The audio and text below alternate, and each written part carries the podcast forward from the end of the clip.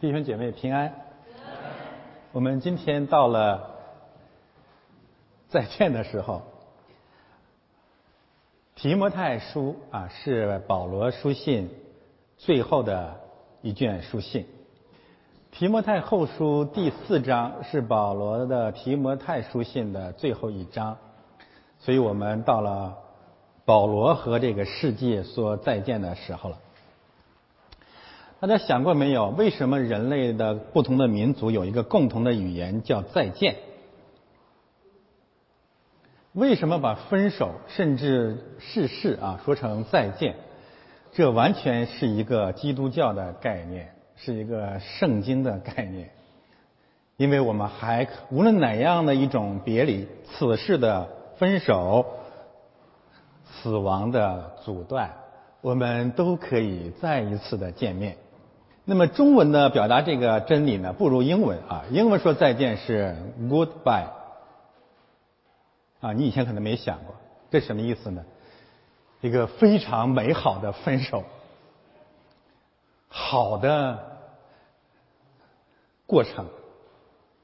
为什么呢？正如我们今天读的福音书，主说：“我去，必要再来接你们到那里去。”保罗到了和这个世界说再见的时候了。可能我们以前都在像《读者文摘》这样的书刊上看过一篇脍炙人口的短文，就是“假如我余生还有三天时间，我将怎样度过？”保罗告诉我们，神的儿女。应该怎样面对死亡，并有意义的度过余下的时光？那么保罗为什么突然要说再见了呢？我们给大家看一个短片，知道保罗写这封书信当时的历史背景。这个短片有一点点的血腥啊，有孩子可以让他们先到下面去啊，没有的啊，那个小孩没关系。好的，我们先看一看。我实际上给给大家推荐过这个片子。这个三分钟啊，应该是，这是在保罗蹲监狱的罗马罗马城。好，电影开始了。这个可能是保罗啊，保罗没有到这里面来，我等一下给大家解释。这是彼得，稍微声音大一点，听彼得在喊什么？呃，可以放下一个片子，但是你把声音关掉。我给大家简单的解释一下。大家现在看的这个电影呢，并不是一个故事啊，它是历史上真实发生的事件。就在这一年，保罗写了提摩太后书啊，应该是这样。主呃，主耶稣呃，这个主后六十四年，整个罗马帝国呢。统治者叫宁禄，这是人类历史上特别邪恶的一个皇帝。他为了转移国内的政治危机啊，就悍然发动了对台海的战争，类似如此啊。放了一把大火，焚烧了罗马城，然后呢，把罪责嫁祸给基督徒，开始了在整个罗马帝国对基督徒大规模的搜捕、监禁、杀害。那么这个时候，很多人就被关在罗马的这个监狱里面啊。保罗也在这个监狱里面。彼得再一次表现了他的软弱，狼狈的逃窜啊。那么初代教会有个传统说，逃出了罗马城的时候，主耶稣迎面过来说：“你要去哪里？”这部电影西班牙的这个是个西班牙语的啊，它的名字就是 “Where are you going？” 你要去哪里啊？这是对整个人类的一个。啊！呼喊啊！你们要去哪里？对千千万万中国移民的呼喊，Where are you going？然后彼得是反过来问耶稣说：“Where are you going？” 耶稣说：“我的信徒正在罗马受难，我要去罗马定十字架。”啊！彼得说：“主要，我有罪了。”然后彼得就返回罗马城，就到了这个现场，开始你看到那里啊！彼得的那几句话啊，我觉得这个导演真是很棒。说的非常非常好，他说宁禄他只呃他开始是祝福，他说祝福所有的殉道者啊，愿天父怜悯你们，接受你们的灵魂。然后他对那个宁禄王大声的宣告说：“你的国是暂时的，基督的国是永远的。”他被抓去了，然后倒钉在十字架上。这时候，这个狮子就出来，把这个在场的这个基督徒全部撕烂啊！这是真实的历史事件。当时在现场被撕碎的还有婴孩。啊，每次看这个画面，其实我都会流眼泪，不敢看。但是我们也能够看到，我们的电影和这种电影比起来，这不是差几个世纪的问题。啊，我不知道这个电影怎么可以拍成这么逼真啊！然后在这个时候，没有人反抗，没有人抗议，没有人喊口号，他们在祷告，在静静的祷告。YouTube 上有一些片子比这个还要好啊，配上特别忧伤的圣乐，祝福这些万千的灵魂和这个世界说再见。保罗为什么没有在现场？因为他是罗马的公民啊，罗马的公民不能投入到斗兽场里面，不能钉十字架，所以保罗最后殉道是被砍头。那么这些基督徒被撕碎啊，被活埋。被钉十字架，啊，被穿上兽皮，浇上油，点了天灯，烧至虚无。啊，谢弟兄前段时间问我一个问题，就是基督徒火火化的问题。我们从这些片子可以看到，其实有很多，就是在这场啊大逼迫当中，有很多基督徒被火烧啊烧死。嗯，他们要复活，神要赐给他们一个新的身体。好的，我们就看到这吧。这往下看太难，太太痛苦了。我们在两千年后生活在这个时代，我们是有福的。但是我们能够拥有这样的信仰，乃是因为像保罗一样这样的初代的信徒把真道传给了我们。现在我们来回到提摩太后书这个呃经文上来。一个基督徒啊，一个人他面对的这样的一个环境。而且自己余日不多的时候，他在想什么？他在做什么呢？他在写提摩太后书。啊，这一点让我们特别的震撼，让我们看见上帝的儿女他们是如何平静的、有意义的度过人生剩余的时光，把所有的分手说成 goodbye，美好的暂别。我特别用这样的颜色框啊来来描述再见，我们咱们天上见。好的，我们先回顾一下我们过去的学习和即将开始的学习。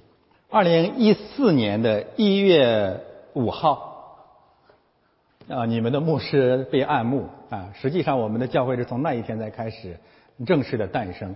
以前说白了，无非是个查经小组啊，我们在练兵。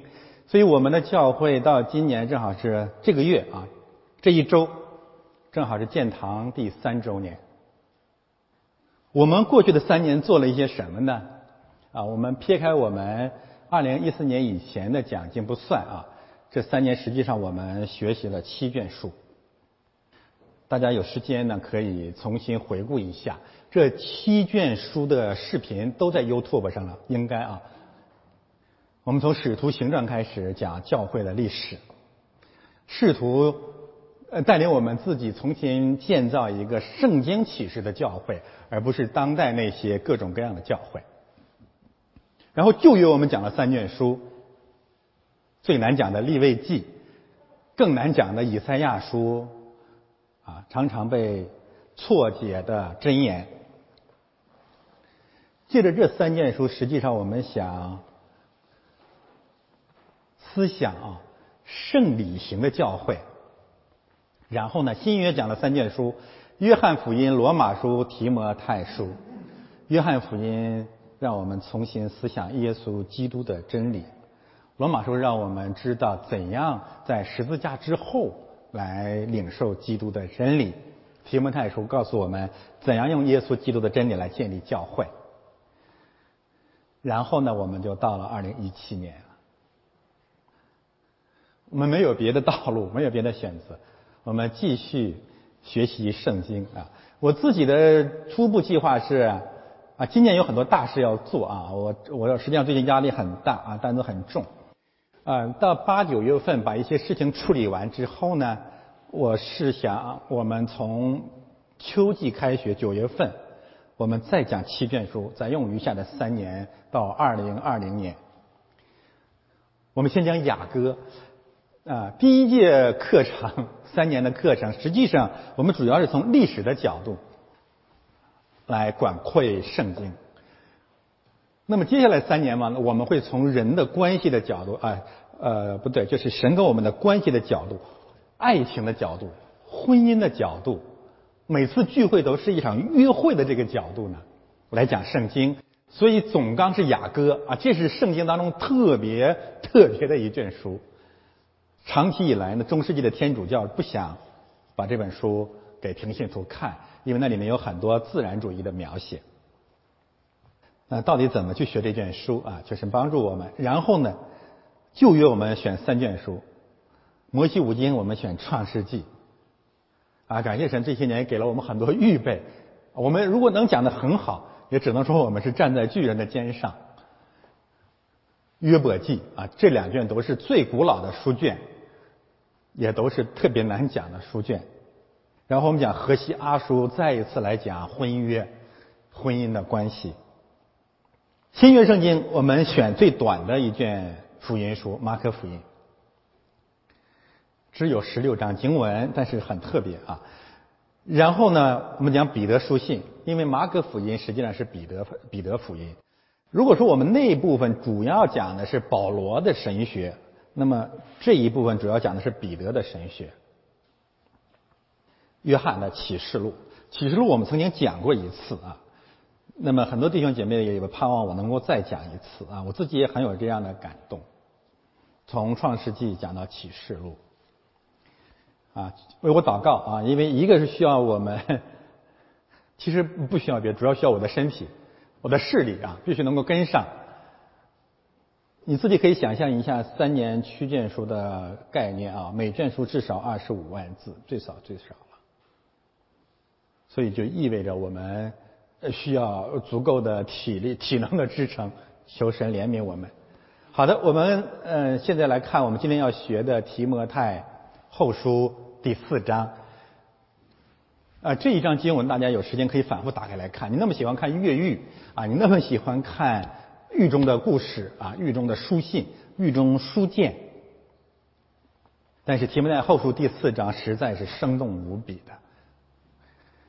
那这段经文可以分成这样五个部分：先对提摩太的嘱咐，回过头来说保罗自己的处境；反过来再嘱咐提摩太，再说保罗的处境；回过头来再说提摩太。他他他至少让我们看见两个事实：第一，提摩太后书告诉我们。使徒这一代人要过去了，要向新的一代人交棒了，嘱咐他们怎样继续未尽的事业。另外一个方面也让我们看见，上帝会不断的安排不同年代的人来继续完成福音的使命。好，我们先看提摩太后书的第四章一到第五节。保罗说：“我在神面前。”并在将来审判活人死人的基督耶稣面前，凭着他的显现和他的国度嘱咐你。这一节经文可以看成整个第四章的一个序言。首先，让我们看见保罗所写的这些话，接下来要写的这些话，乃是神跟他同在，是神的话语。他在监狱里啊，面对这样的逼迫。面对教会青黄相接的这个紧要关头，神与他同在，并让他继续的来宣讲上帝的真理。这个真理像呃裂天而来，压过了尘间的一切的风和海，让一切都变得无声无息，只有神的话语裂空而来。同时，我们也看见了基督和神都是神啊。都是神啊，这是三位一体的神。这里面保罗特别强调了末世论的信息，不管当下情况怎么样，耶稣要回来审判活人和死人，要带领我们进入他的国度。这个信心是支撑刚才我们看见那个画面，每一个基督徒安然离去的主要的依据。再见，我们要到那个国里面再见。然后呢，保罗开始嘱托提摩太。这里面呢，这这段经文呢，可以分成啊这样三个部分。首先，保罗对提摩太有什么要求呢？传道。第三部分，就这这一部分跟这个是呼应的，传道，传道，传道，传道，传道。我们一定要把刚才那个画面啊放在这个语境里面去啊。如果我们作为一个当时时代的人，面临那样的处境，你还会传道吗？一个基本的普世价值就是投笔从戎，一定是这样子的。所以在这个时候，像提摩太这样的一些年轻人啊，年呃这个呃年富力强的人，我相信也有很大的道德上的压力，就是别人的政治苦难，你可你怎么可以视而不见？我个人觉得啊，宁路背后有撒旦的权柄。就是借着这样一场残酷至极的政治大逼迫，把基督教再一次的沦为一场政治革命。这种试探，魔鬼的计计划比宁路的凶恶对教会是更残忍的一种逼迫。这太这这太难忍受了，就像今天一样啊。啊，我我们都明白啊，我我这个是很难过得来的，特别是当中国传出很多像雷洋这样的案件的时候，我们的热血真是沸腾了。啊，你这个人不背啊，你原来是那样的人，雷洋还是你的校友，你站在这里夸夸其谈，你为什么不正视政治的苦难啊？其实，在我的网上有很多人给我留言，呃，反后来都被删掉了，但是他留留的时候我看到了，这一句话他反复的贴，贴的是什么呢？你是雷阳的校友吗？你是雷阳的校友吗？连着贴好几周了。这时候，神对牧师说：“对教会说，勿要传道。”现在弟兄姊妹，真的太难了，太难了。这里面呢，有有两个要求。这里说，无论什么时候都要传；这里说，无论人遇到什么事都要传。排除了一切，没什么借口，没什么争辩，没有什么理由。你现在心里先存疑啊？为什么上帝对政治苦难视而不见，吩咐教会传道？我最后会给大家讲这个萦绕我们心头可能很多年的事。任何时候，逼迫、顺境，有人听，有人不听，都要传。勿要传道，总要专心。总要专心是什么意思？你不可能一手拿枪一手拿镐，只做这一件事，把这一件事情做好就不错了。所以在这个意义上面，我个人的一个观点一直是这样的啊，就是彭霍菲尔、马丁·路德·金、南非大主教图图、教皇约翰·保罗二世这二十世纪伟大的基督教的政治领袖，都不是基督教的主流的代表人物啊，他们偏离了。勿要专心，这样的一个教导，用百般的忍耐，然后这里面有各样的教训，这里面有三个并列的动词。牧师啊，教会要做什么事呢？三件事：责备人、警戒人、劝勉人。这个不是乱责备，要用圣要用圣经的真理，要用百般的忍耐、责备、警戒、劝勉。这三个活没有一个活不是找死。我们都是一样，你凭啥天天责备我？你有什么资格？这这个是人性，所以牧师被弄死啊，是符合人性的。我相信那个宁，我们刚才那个片子，他早都忍够了。所以你们这些泥腿子打鱼的，跑到我们的伟大的首都罗马来了，天天在那里说你们要悔改，我早就想弄死你们了。责备人什么意思呢？指出别人的错，你这不有病吗？警戒人，告诉你怎么做对；劝勉人，希望你做不到的时候，不断的鼓励你，鼓励你，鼓励你，就是这个概念。然后中间呢，就告诉我们，越是到了末世，到了现代社会，我们谈过末世这个概念，从公元零零零零年一直到二零一七年，包括以后的一段时光，都是末世。末世的时候，人会什么样呢？人们讨厌纯正的道理，人们不再喜欢圣经了。其实从这个宗教改革、启蒙运动、文艺复兴就开始了，对吗？人们不再愿意信纯正的真理了。啊，最近网上有一场争吵，我最后还会给大家介绍。啊，那个很有代表性的一个中国当代的一个公共知识分子吧，自由派知识分子就骂一个基督徒，说只到了二十世纪、二十一世纪，只有蠢货才相信圣经是每个字都是对的，只有蠢货才相信上帝在七天创造了世界，耶稣是童女怀孕。是的，我们是蠢货，我们信。人必厌烦纯正的道理，然后呢？耳朵发痒，这耳朵发痒是什么意思啊？就是说，呃，它实际上意思是说，人们要寻找那自己爱听的道理，自己喜欢的道理，然后呢，就根据自己的情绪，根据自己的理性、自己的逻辑、自己的道理、自己的欲望，增添好些师傅。啊，顺便提醒大家一下。师傅这两个字，我这儿打了一个横横点，你知道为什么吗？因为不打横点发不出去啊！中国网络不允许叫师傅，现在，所所以我有两次发上去，全都给我删了。后来加一横可以了，实在可笑了。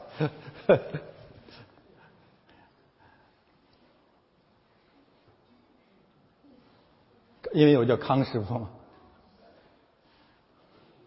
我自己眼睛都快看瞎了，我说我到底错在哪儿了呢？好，看见这个啊。于是到了要近现代社会，人类很多知识分子的领袖出来了啊。你可以从古希腊开始，到了近代，整个启蒙运动的那些灿说所谓的灿烂的群星们都出来了，各个宗派的领教会的领袖也出来了，那么就增添了很多很多的师傅，人们开始追随这一切。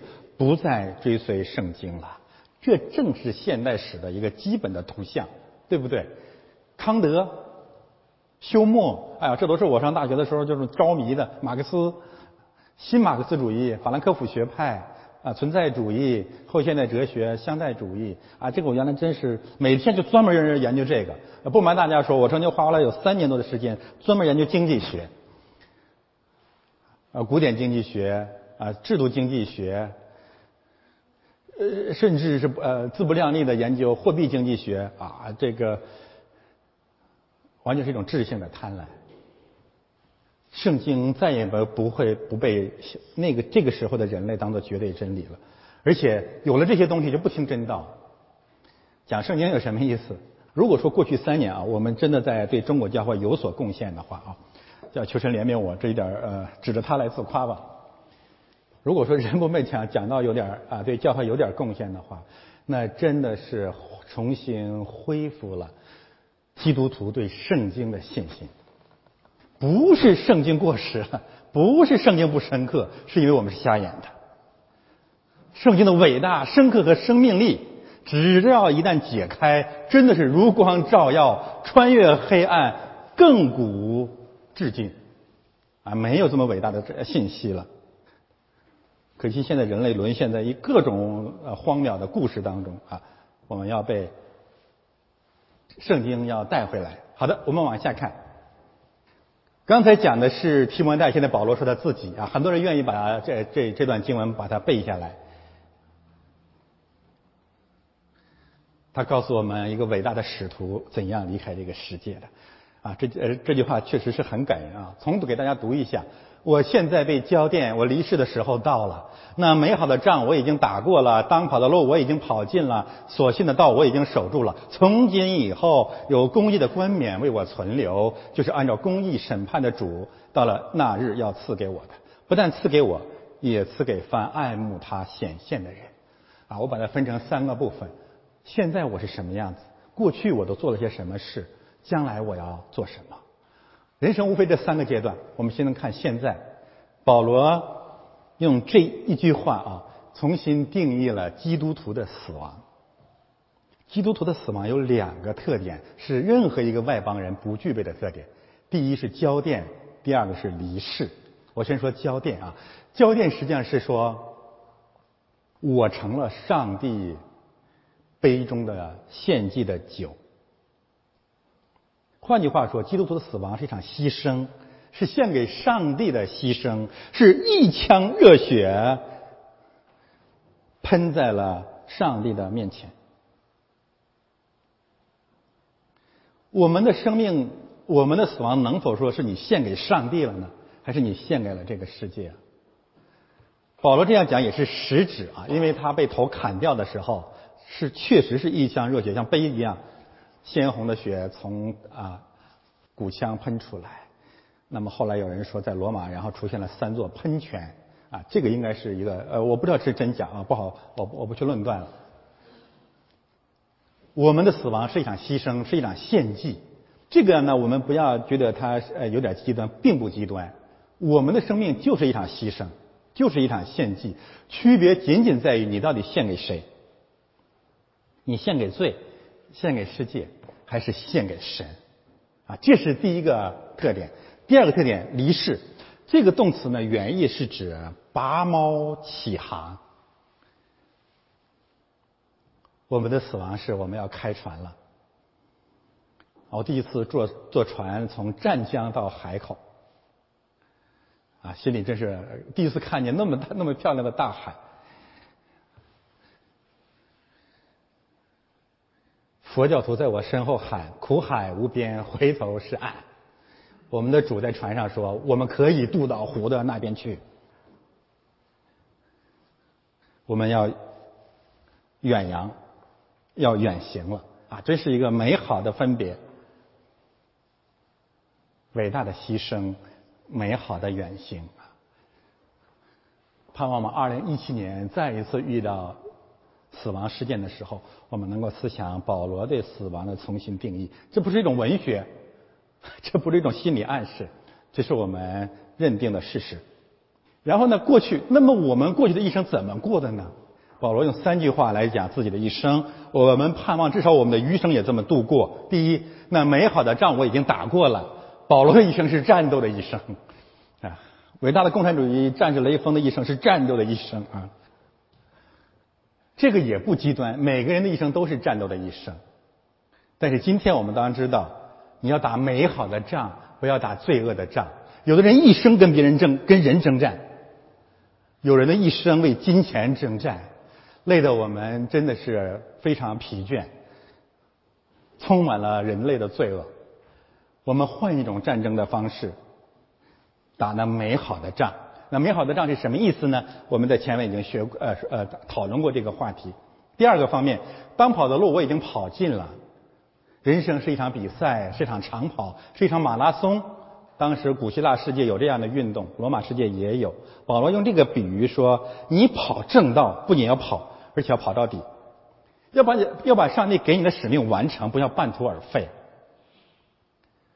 啊，我们生命的悲剧就是一生不断的跑很多短短跑，不断的换跑道。但如果我们持定了上帝这个信仰这个真理，就要跑到底。第三个方面，所信的道我已经守住了，我们要保守我们的信仰。这个道原原文就是信仰，保守我们的信仰直到最后。愿我们的一生能这样度过，打那美好的仗，跑完当跑的路，把我们的信仰坚持到底。也许你别的都一无所有，你只剩下信仰了，这是最大的财富。好，最后一个方面，那将来呢？将来有公益的冠冕为我存留。为什么有这么呃这么这么坚定的信念呢？因为我要去上帝那里，因为。耶稣要回来接我到他的国度里去。只有基督徒有如此确定的美好的盼望，所以我们敢说再见，我们敢说 goodbye。没有这样的概念的人，只能像中国人一样：天高地远有时尽，此恨绵绵无绝期。啊，这这是真实的一种一种悲凉。但是保罗怎么说呢？有这样的一个充分的信心。最后一句话也特别重要啊。不仅赐给保罗，也赐给我们。我们是什么人呢？都是爱慕他显现的人。这一点啊，对很多基督徒来讲未必是真的啊，因为我们还没有到那个地步。实际上，我们不是很盼望耶稣再回来。甚至不希望他再回来，对不对？他再回来就意味着审判，意味着啊，我们在这世界上很多的快乐都没有了。那保罗这一代人为什么要盼望耶稣再回来？他认为基督徒一定要盼望耶稣再回来。这里一个有一个特别特别重要的原因，那就是刚才起初那个画面所显示的，那里的每一个基督徒都盼望耶稣再回来。如果我们为主真的去为主征战，在这个罪恶的世界里面，我们一定被人类逼迫、侮辱、践踏，甚至杀害。那么，只有这样的人会真诚的去盼望基督再回来。后文保罗还说，在他受逼迫的时候，在监狱的时候，整个的所有的人都弃绝了他。这样的人会盼望耶稣再回来。如果在你的一生里面，你曾经经过这样的苦难，就是突然间所有的人都恨你，都弃绝你，都诽谤你，都践踏你，都厌恶你的时候，你百口莫辩。你无限苍凉，无限绝望。那个时候，你剩下的只有一个啊，一个一个概念：主啊，我爱慕你的显现，因为你回来才能够给我真正的公义，因为你回来才能够救我脱离当下的这种罪恶、这种黑暗。感谢主，我自己经历过这样的阶段。每一个基督徒，你可能已经经历了，或者将来还会经历，你会知道为什么你要盼望耶稣再回来。好的，我们看下面。哦，刚才保罗这句话啊，我想起了我自己的一生啊，所以昨天写了一首七律啊。诗是不能翻译的啊，简单读给大家，呃，只可意会。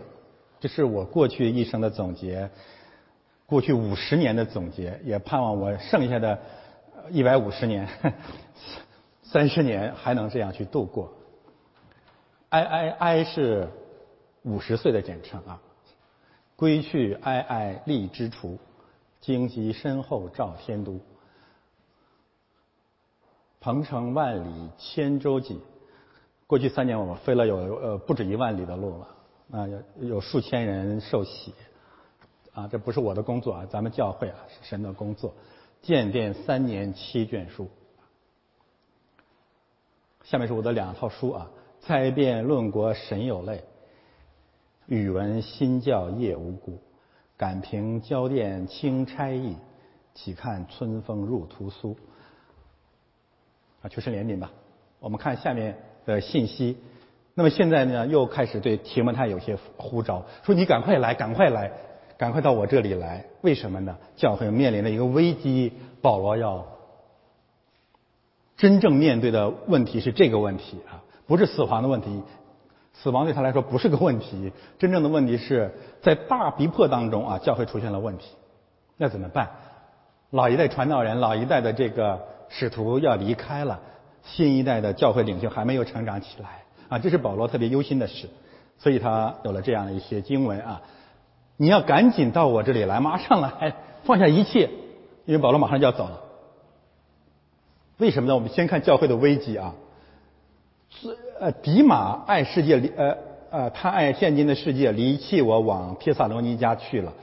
葛勒士往加拉太去，提多往达马太去。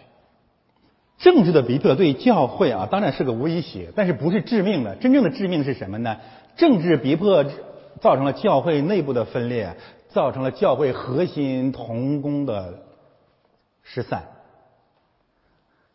魔鬼借着政治逼迫，对教会有两个目标：目标第一，把教会变成一个战斗的团体，一个政治团体；第二，让教会因为恐政治恐惧分崩离析。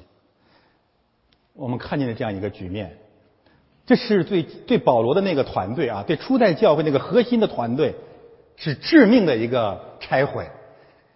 保罗曾经对迪马有一个评价，说我亲爱的同工迪马。保罗曾经在监狱当中，迪马也在那里啊，非常的呃，跟保罗关系很亲密。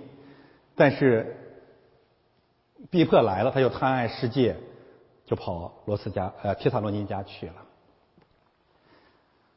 爱世界，爱现今的这个世界。如果爱这个世界，无论是你追求信仰，是追求功成名就。还是追求不当得利？一旦遇到政治逼迫，你绝对不会再信了，一定会跑开的，一定会跑开的。跑到哪里去呢？跑到帖萨罗尼迦。帖萨罗尼迦相当于中国的深圳、上海，就是这样的花花世界。离弃的这个词很很呃很重，一方面是指我离开你，另外一个方面就是我非常厌恶的把你扔在身后。不管你的死活，不管教会的死活，不顾一切。所以你可以想象保罗内心的忧伤。然后效仿他，呃，他的两个人，一个叫格勒士，一个叫提多。提多就是提多书的那个提多啊。格勒士去了加拉太，啊，加拉太是最远的。帖萨罗尼加在希腊。加拉泰在小亚细亚，今天的土耳其；提多往达马泰，达马泰应该在今天的罗马尼亚，就是隔着亚得里亚海，在亚平宁半岛的对面。那就是提多跑得最近，所以我们看见每一个人面对软弱啊，面对面对恐惧，他跑的半径不一样，这很有意思。这些狼狈逃跑的人，首先让我们想起旧约的。约拿，他不愿意去侍奉神，在政治危呃危险当中，他就跑了。然后我们也看到主耶稣在十字架的时候，门徒都跑光了。那保罗要被呃上十字架的时候，这些人啊被杀的时候，这些人也跑了。这是人性，没有办法。这里没有嘲笑的意思，好像呃责备多的就是对迪马的责备。提多放在最后，他跑得最近啊，大约是跑了。嗯 好，呃，我们可以这样来来来对比吧。迪马呢是跑到了 Kingston，葛德是跑到了多伦多，迪马跑到了西岛，跑到那儿去就就躲着看。神的仆人啊，提多提多书的那个受信人，可以软弱啊，神体谅我们的软弱，回过头来再兼顾我们。我们可以放弃神，放弃教会，但是神不会放弃我们啊。但是不管怎么样，教会出现了致命的危机，那怎么办呢？保罗开始排兵布阵，来应应对这个非常危机。他怎么排兵布阵呢？这三个人跑了，他重新组织三个人，年轻人，新一代的新一代的人起来，成为教会的柱石，成为普世教会的柱石。而这三个年轻人当中呢，有两个人是四福音书的作者啊，这太伟大了！圣灵是何等的奇妙！路加写了《路加福音》，马可写了《马可福音》，所以新呃老一代的这个使徒时代的这些人贡献了两卷福音书，新一代的年轻人贡献了两卷福音书，让我们的教会在任何任何的风暴当中能够靠着真理继续前进。三个人，首先是路加，只只有路加在我这里啊，这这这这啊蛮伤心的一句话。路加医生真的是个了不起的基督徒，一直跟保罗在在在保罗的身边，而路加实际上是最有资格拒绝保罗的，对吗？因为人家有医生是执照，到哪儿都能活得好好的。他跟随保罗有什么好处？侍奉保罗，他跟保罗只有一个，就是只是只是贡献，只是奉献，只是侍奉。当然，他有最大的祝福，他跟随保罗，领受了那数天的真理。没有保罗，没有路加福音，没有使徒行传。第二位，你要把马可带来。第一个年轻人啊，路加；第二个人是马可，因为他在传道的事上与我有益处。那马可更让人感动了，对吗？我们要记得马可三个故事啊。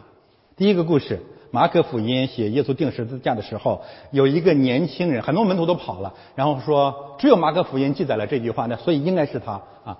教会传统也说说的是他，就是有一个少年人，赤着身子忘了穿衣服啊，我估计连连内裤都没穿，就是警 这个士兵要来抓他，他就狼狈的逃窜了啊，我们都不知道那有多丑。亲爱的弟兄姊妹，其实这是我们每个人的一个写照。当政治恐惧真的降临的时候，我们那种逃亡，那种对教会、对信仰的放弃，就像一个赤身裸体的一个。男孩，这是马可的第一场丑行。但是感谢神，他把自己的丑恶记在圣经里，又为了避免让自己成为偶像，连名字也没提，但我们都知道是他。马可的第二一个故事就是他是一个大户人家的子弟，是富二代啊，甚至是红二代，我不知道啊，因为他这个在耶路撒冷，他们家有很大的房子，很多教会都在，很多基督徒在他那儿聚会，而且他们家里养了很多的仆人，有使女。这个大户人家的孩子就是比较娇娇贵啊，比较娇气，也虚荣心比较强。所以第三个故事，当保罗开始第呃开辟了向西方传道的河场，他就跟他的表哥保罗的同工巴拿马说：“我也去，我也要去，太好玩了啊！这个到美国去传道啊，我也坐在第一排，大约是这个意思。”结果他没有想到，保罗选了一个特别难走的路线。当时三个童工啊，保罗、巴拿巴、马可，啊，可以说马可的第二次丑行又出现了。我不去了，我回去，我走，我回家。所以当这个保罗再一次启程要传道的时候，马可又想去，保罗说我不带你去。那么为了这件事情，保罗和他特别特别好的朋友童工巴拿巴就闹翻了。啊，我自己感觉到了，这两个人一生还再没有，再没有复合。巴拿巴到了一个地方，保罗到了另外一个地方。从此以后，保罗的同工队伍不再有巴拿巴、呃，保提摩太、希拉呃这样的一些人。但是，啊，我相信他们在主里面会复合，至少保罗跟马可复合了。马可开始一个一个人软弱没有关系，一个人恐惧没有关系，呃，屁滚尿流曾经屁滚尿流没有关系。但是只要你能够站起来，神仍然会大大的去使用我们。所以，不仅保罗为马可做见证啊，彼得也有一句话特别提到马可，说我亲爱的儿子马可，他对我的传道大有帮助。所以，马可福音是彼彼得福音嘛？彼得讲到的记录，马可把它整理出来，就成了马可福音。任凭魔鬼拆毁。虽然我们软弱，但是一代一代年轻人长起来。第三位推基鼓，打发推基鼓往以弗所去。这保罗的心思缜密。你把呃，你把提摩太叫出来了，以弗所怎么办？我打发推基鼓到以弗所去。老一代人走了，新一代人起来，你想到什么？民书记，老一代的人死，以色列人死在旷野当中，但耶和华的军队在新一代人中重新起来。我们会遇到逼迫，会遇到拦阻，但上帝的军队不会被打散。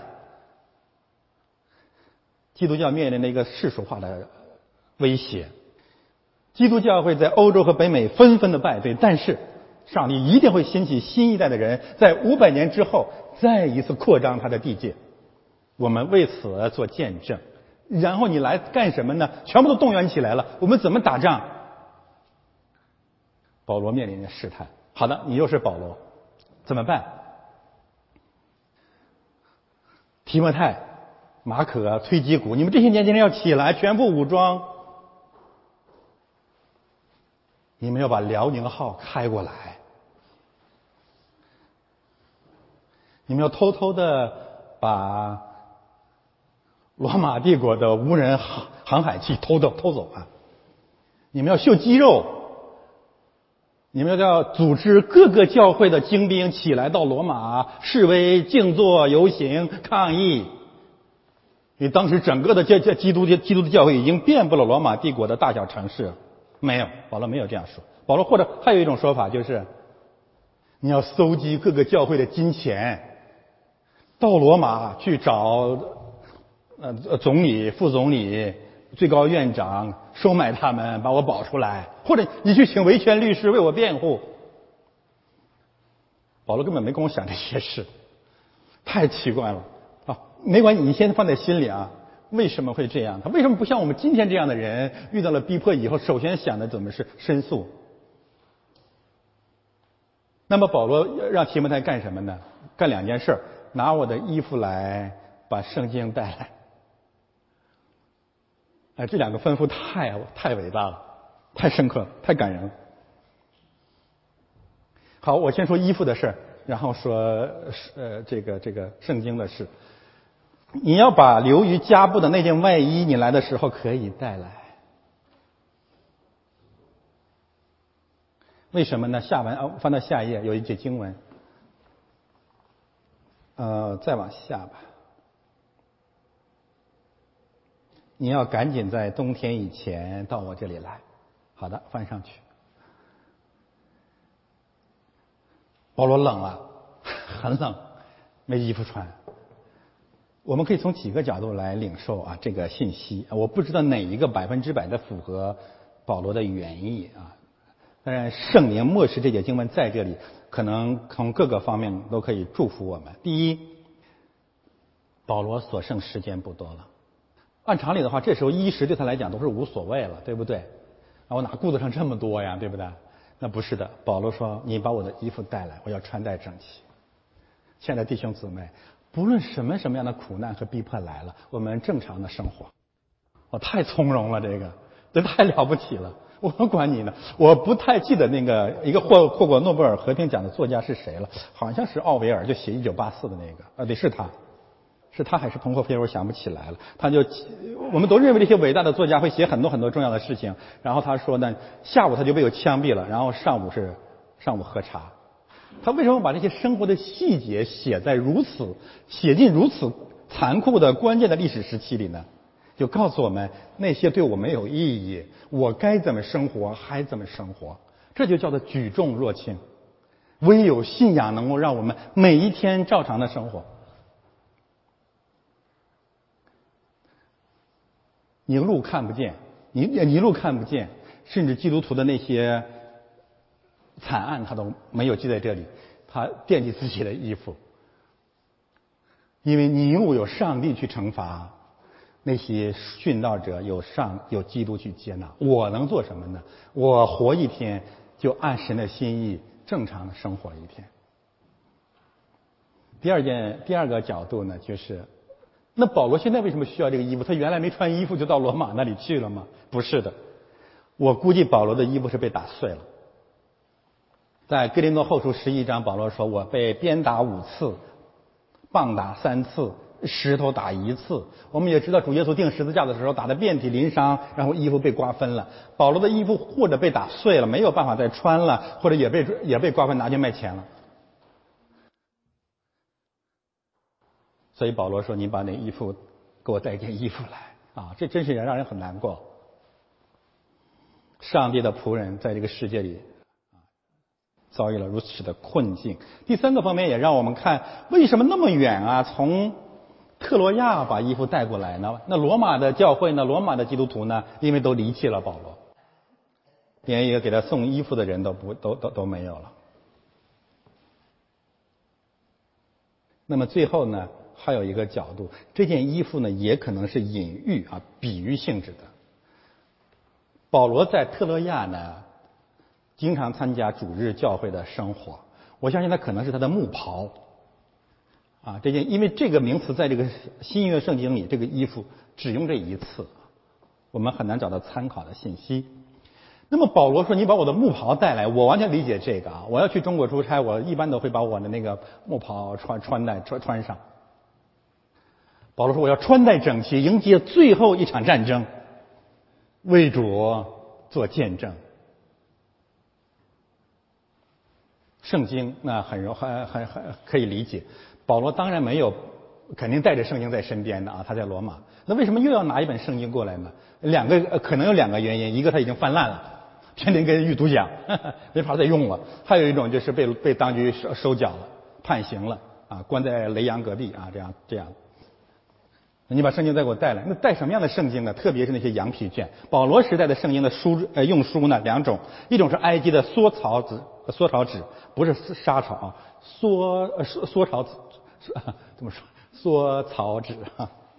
但是这种纸张啊，这个很容易用用用坏，特别坚实的就是羊皮卷，所以这个提摩太也很辛苦，那很重的啊啊，从这个以弗所。啊，从从这个特洛亚，还还是从哪里？我不是这里没有交代，给他带过来。那我们看见了什么？基督徒怎样征战？一件衣服，一本圣经，征服世界就这么两套装备。这就是我们的全副武装。别的什么都不需要，有一件衣服可以遮体，有一本圣经可以救人。我们对自己在这个世界上要求的只是一件衣服，我们送给整个世界的是上帝的真理。这件衣服也可也可以指着耶稣基督的义袍。我们自己已经被赦罪了，然后呢，我们把圣经所指向的上帝的福音传给这个世界。保罗用此征服了整个欧洲，基督用此正在征服整个世界。这是我们的兵刃，兵不刃血，救赎灵魂。全世界没有宗教是这样子的，没有任何一场政治解放运动是这样的。但这是我们这两个方面才是圣灵的宝剑，是我们全副的军装。好，再往下看。然后保罗告诉我们，这个世界里除了离弃他的教会内部的悲剧，还有教还有教会外部的仇敌，同样亚历山大多多的害我。这个亚历山大曾经提到过啊，我这里不多说了。我们会遇到铜匠亚历山大，他可能是一个犹太人，一个很火热的人，或者像外邦人一样是一个侍奉金钱和权力一个狂热分子，不断的残害保罗。保罗这里面连尼呃尼禄的名字都没有提，他提到了这个人，因为这个人是直接攻击他的信仰。搅扰教会，那么面对这样的仇敌怎么办呢？后面这节经文尤其重要，主必照他所行的报应他。哎，太伟大了！我不搭理你，就这个意思了。我没空。那很多时候临死的时候，我要弄死你一把，对不对？我都要走了，我要弄不过你，我交给我的学生，我让提摩太弄你。不是的，保罗说，上帝一定会。呃，会惩罚他的。那为什么保罗要把他记在这里呢？就是嘱咐提摩太，一方面你不要报复他，你不要为师报仇，不要杀父之仇不共戴天。提摩太是我的儿子啊。另外一个方面，你要小心，我走以后他会继续的败坏我们所传的福音，搅扰教会，这个你要防备他。这是对仇敌的一个预防。然后保罗就谈到了，除了这个教会外面的攻击以后，再一次告诉我们教会内部对保罗的弃绝。我初次申诉，没有人前来帮助。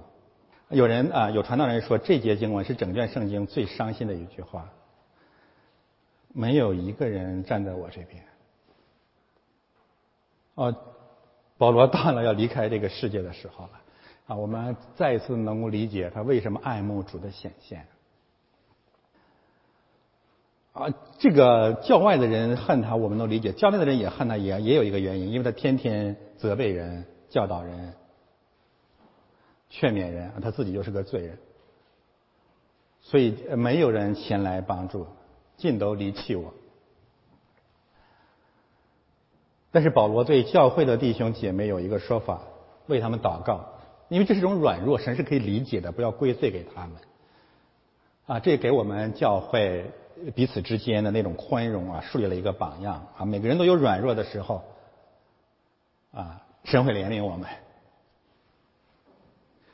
你也可以对应一下，这里面如果指的这这些人啊，可能是不仅指亚细亚的人啊，也指罗马教会的人，跑了身边的人都弃都都离弃他。呃，罗马书最后一章我们谈到了罗马教会好多好多人，对不对？有很多名单。那现在我们看到。那些曾经火热的、开始爱保罗的人，现在一个都不见了。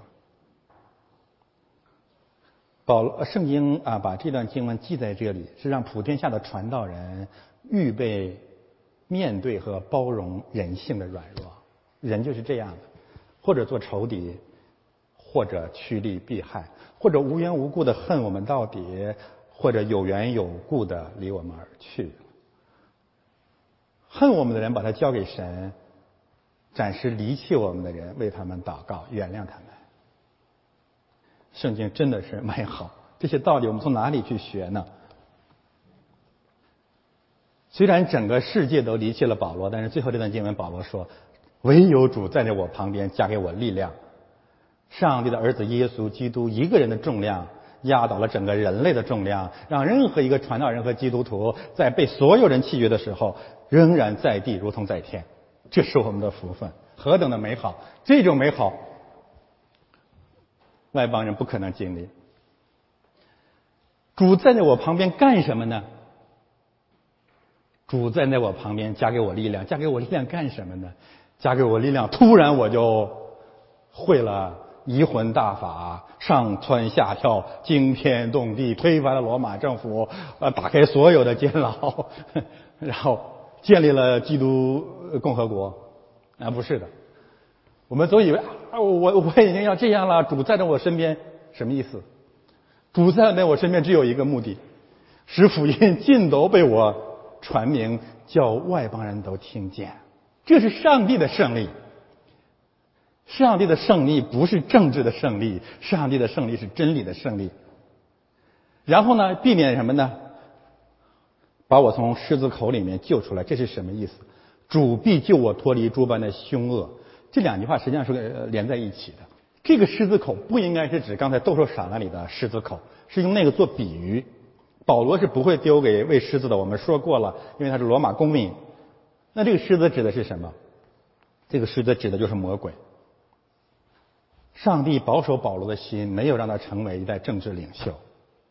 那个时候，保罗要做一个省长啊，或者做一个什么像斯巴达克斯这样的起义领袖，那太容易了。因为基督徒对他的爱戴啊，至少在他没有被关进监狱的时候，那也是普世性的，没有陷入魔鬼的网罗。彼得书信曾经讲过，你们要小心魔鬼，像狮子一样遍地游行，到处寻找可吞吃的人。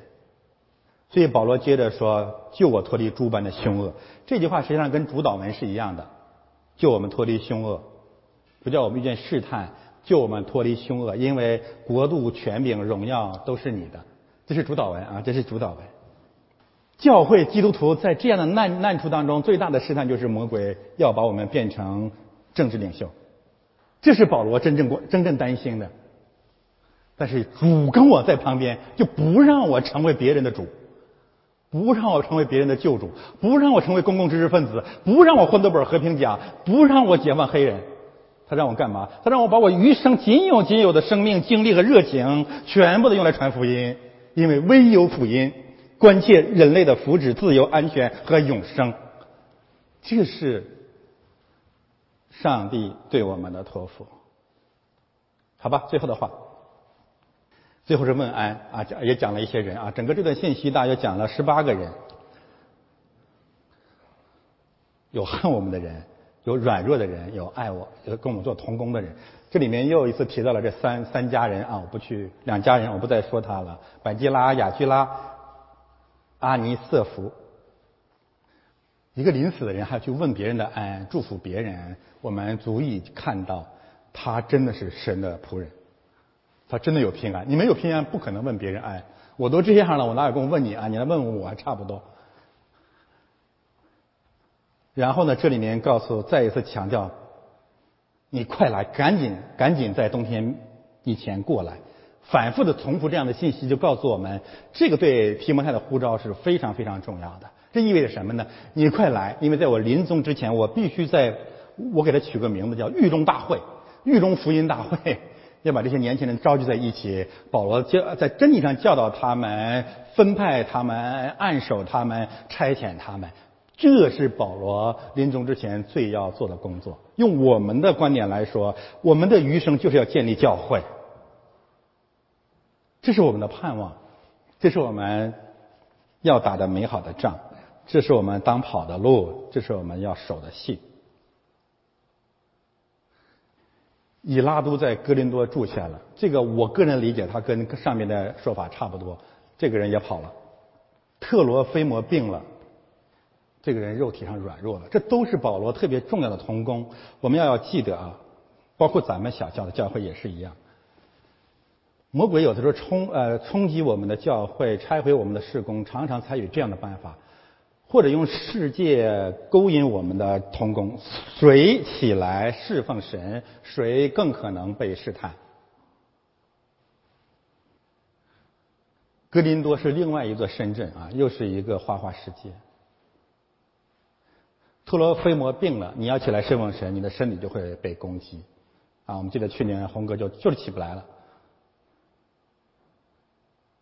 那么，记得这样两样的事情，足以瘫痪教会的施工。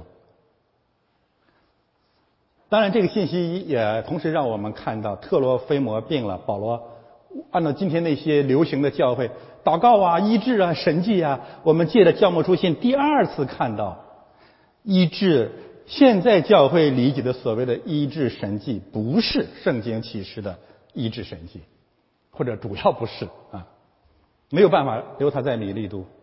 那怎么办呢？虽然啊，这里面我愿意加一个但是，虽然这些情况出现了，但是你要赶紧在冬天之前到我这里来。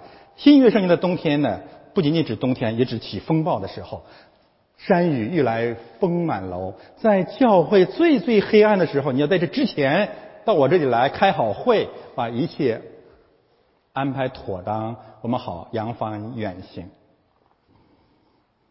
你不要害怕。因为还有很多的人和你同在，仍然有一些同工在保罗的身边。呃，这里面还有一个问题啊，就以拉都和这个特罗菲摩啊，在新约里面，每一次提摩太远行的时候，做侍奉的时候，这两个人都是他的同行者。所以保罗把这些经文放在一起，还有这样一个含义：提摩太不愿意来。行吧，他说：“我要去，我也跟他们俩一起去。”我们太能理解年轻人这种心态了，对不对？或者害怕，或者觉得无聊，或者自己的软弱。不管怎么样，保罗说：“你不要等了，那两个人来不了了，你自己来。”有的时候，我们教会呼召一个人起来侍奉，就是你了。你要你要刚强起来，你不要看别人，你要起来站在破口当中，一个人慷慨歌宴式，从容做出做出交。当然，我们理解提摩太的软弱，但是顺服神的话语，你要起来。靠什么呢？靠主和你的灵同在，神的恩惠与你同在。不要怕，主也主怎样跟我同在，也怎样和你同在啊！就是这样的一个祝福。好，最后我们讲讲应用，我们解决一下近年来啊，我们从始至终也贯穿的那个信息，那就是面对政治的苦难怎么办？狱中书信、临终遗言，显明了两大事实：第一，基督徒怎样胜过了监狱和死亡；第二，显明了这个世界是一座监狱，是我们要把福音投射进去的地方，是我们要离开的地方，是我们带人要离开的地方。罗马的黑狱也是今天中国的写照，中国同样是一座罗马的黑狱。你同意吗？我不想花太多的时间来论证这个话题了。已已经连续有两百个小时以上，我们的骨肉之亲生活在暗无天日的雾霾之下，那种恐怖和对生命的摧残，完全可以跟罗马的黑狱来媲美。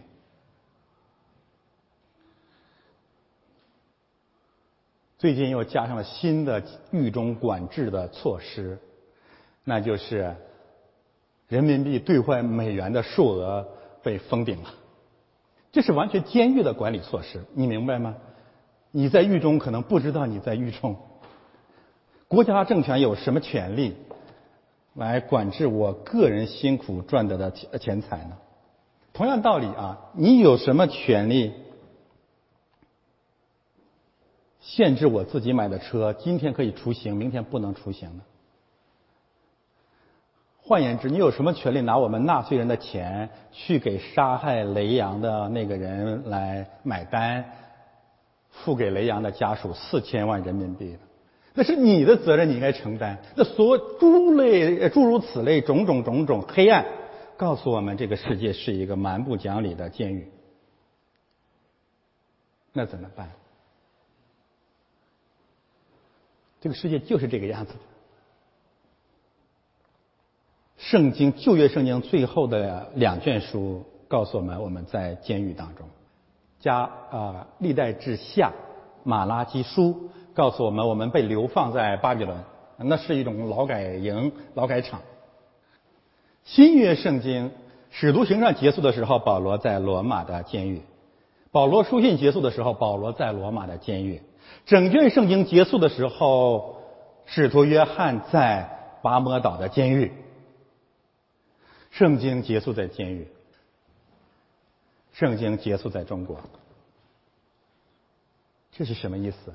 这个世界是个监狱，但是我们在这个监狱里面救人，我们在这个监狱里面为主做见证。我今年看中国的雾霾和诸诸多的黑暗和以往不同，今今年以以往还有一些调侃，今年只剩下眼泪和悲伤啊！我不想调呃这个这个滥情啊。我们看那幅照片啊。我这两天看很多很多的视频啊，包括凤凰台的节目做的越也不是也也是越来越好。他们每一个参与对话的人都在告诉我们一个事实：他们认识的几乎所有的朋友在北京的都开始了内内在的移民，就实在是受不了了。那种痛苦，我们我我们都无法想象。我们有幸跑出来了，然后他们到大理、三亚。泉州、青岛这些地方买房子，现在造成了很多很多阴霾移民的两地分居的现象。太太和孩子在那些地方有套房子，自己在北京坚持去赚钱。我们是我们太幸运了，我们当怀有感恩的心啊！今天雨萍读那段经文，我前所未有的感动，因为正在讲我们。好的，我们看，我们翻过去，呃，旧约的那个约书亚记。你们过了太平洋，到了蒙特利尔，什么人什么什什么人都会与你们征战，但是上帝已经把它交在我们手里。所有拦阻你移民的人，你都胜过了。千辛万苦，海关各种难题，你基本上都胜过了。你你凭什么能够胜过呢？因为有天使在你面前，把一些难处都帮你解决了，把那拦阻你最强烈的两个王。无论是统治中国的权势，还是统治加拿大的权势，上帝把把他赶走了，你才能够来到这里。那这场战争你干了什么呢？你没有动刀，你也没有动工。我们先有感恩之心嘛。再往下，我赐给你们的蒙特利尔加拿大，不是我们修治的，神给我们的这个蒙特利尔不是我们建造的，我们就住在其中，又吃不是我们栽种的葡萄园橄榄树的果子。你心里要喊哈利路亚！我们有没有这份感恩的心呢？这、这、这是神的工作。然后上帝对我们唯一的一个要求、一期待就是：现在你们要敬畏耶和华，诚心实意的侍奉他，将你们的列祖在太平洋那边和在黄河那边侍奉的神除掉，去侍奉耶和华。圣经就这么美好，就这么真实，就这么生动。但是问题不仅仅如此，什么叫侍奉耶和华？回到刚才的经文啊，那个那个呃 PPT 上，从啊平心而论，我们都爱中国，我们都爱我们的祖国，因为那里面有我们的亲人，有我们的朋友，有我们同族的人，包括海外的一些像我们这种所谓的常常持对中国传统文化和政治持批评态度的人，说穿了，我们爱那里。可是弟兄姊妹，我们想过没有？我们到底怎样爱他们？怎样把？怎样去爱那些在雾霾当中艰难煎熬窒息的骨肉之亲呢？我们心里有有肯定有这样的感动，我们想为他们为那里的人做一点事情，但是我们不知道应该怎么做。我们以往的做法就是这有只有这一条，归结起来就是改变那里的政治制度，建立一个像美国一样的民主的政体。这是五百年来、三百年来、两百年来，甚至五千年来中国人的政治理想。但是我今天要告诉大家，却是中国政治文化人最大的无知。一个基本的判断是这样子的：如果一个社会没有教会，任何政治自由都是空想。我不想展开长篇的论述，我只说结论。没有教会，没有信仰，特别是没有基督的信仰，无法建立两种政治事实：第一，你凭什么限制国家权力？圣经的根据是因为没有艺人，谁当权我都不放心，我必须限制你，对不对？只有基督教贡献了这样的一个真理，佛教可以吗？我德配天地，我是我我敬畏天人，我是佛，我是天子，你凭什么限？我伟大光荣正确，你凭什么限制我？只有基督教的信仰确立了宪政的真理根基。第二，只有基督教的信仰让每一个限制权利、限制别人的限制也被限制。如果没有基督教的信仰，中国三权分立了，建立了宪政制度了，会更糟，会更乱，会更加恶心，更加黑暗，那就是千千万万个上帝出来了。你看，你可以到我我我给我给大家一个提醒啊，对不起，你到所有海外的中文网络。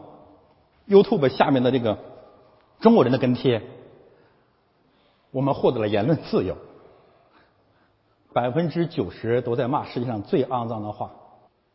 你会拥有你的自由吗？这跟素质无关，这跟什么有关？跟信仰有关。因为教会带领每一个人，掌权者和平民，每周一次进入教会学一个道理，什么道理？不是定别人的罪，认自己的罪。没有这样的一个宗教信仰，任何政治自由都是不可能的。真是很遗憾，我们今天讲的这套东西，公中国公共知识分子不愿意听，不愿意听，不愿意接受，以为他们有一套。我总结一下，圣经给政治自由的祝福在真理上有两句话：第一，没有一人；第二，你就是那人。什么时候中国人进入了这样的真理了，我们就真的开始。看见了政治自由的曙光。什么时候你认为我是艺人，你就是那人？任何政治制度在中国建立起来都是一个吃人眼神的制度。那么我这样讲还有第二一个危险，那是不是意味着我们要搞政治哦？是不是基督教要带领中国的政治革命？正相反，第二一种试探，第二种危险就是政治基督徒。我可以告诉大家，基督徒和教会什么时候以上帝的名义拿着圣经去从事政治运动，什么时候世界上就会建立最邪恶、最疯狂的极权主义。我们不过是罪人，但是一旦你有了圣经去搞政治、去批、去搞政论的时候，你会发现你比任何一个人都像个独裁者。这正是今天的很多文化基督徒的悲剧，也是我过去十年的悲剧。那正途在哪里呢？那就是中国需要像传统的西方一样，兴起一批完全不关心政治、完全不限于世俗活动的真正的神职人员和真正的胜利性教会。我把我的观点总结一下：教会是政治自由的前提，呃，必要条件。教会是政治自由的必要条件。第一点，第二点，不关心政治的教会是教会的必要条件。你觉得矛盾吗？我们越是不关心政治，我们越是埋下头来，坚坚实实在中国的每一条街道、每一个城镇建立一个真正的胜利型的教会。不仅我们的中国有希望了，我们的人民有希望了，我们自己得救了。这就是三年来我自己追求的理想，让教会远离政治，建立真正的教会。这就是 CSMP 的理想。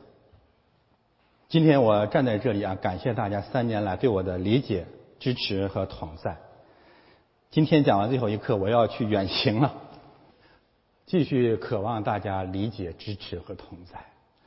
我推心置腹的跟大家讲，不昧几十年来上蹿下跳、南征北战、东奔西走。是因为我看见了这样两个基本的事实，也许我看的有限啊，也许你不完全同意我的观点，但是我侍奉这样的意向是真心的，我愿意把我的一生献在这个上面啊。这次远行没有别的目的，就是怎样预备中国胜利型教会在二零一七年有一个良好的开端。我现在面临很多很多的压力，很多很多的重担，但是不会耽搁咱们教会的讲道。啊，我相我我已经看见了很多奖章，我会在我只能在飞机上写了，但是仍然可以确保大家每个主日啊，我我人不在这里，道还在这里，也特别谢谢一些同工对我的理解、支持和同在。我下周离开，大约三四周回来啊，根据情况。盼望大家继续坚持聚会，因为这些教会不是任何人的教会，是主基督的教会。我们来侍奉他，来听他的道，在他的里面健康的成长。愿在过去三年与我们同在的神，加倍的与我们同在。我们去祷告，天父，我们感谢赞美你。你今天找到我们，要兴起我们在新的一年里做你美好的见证。愿你的旨意和祝福与我们同在。奉耶稣基督的圣名。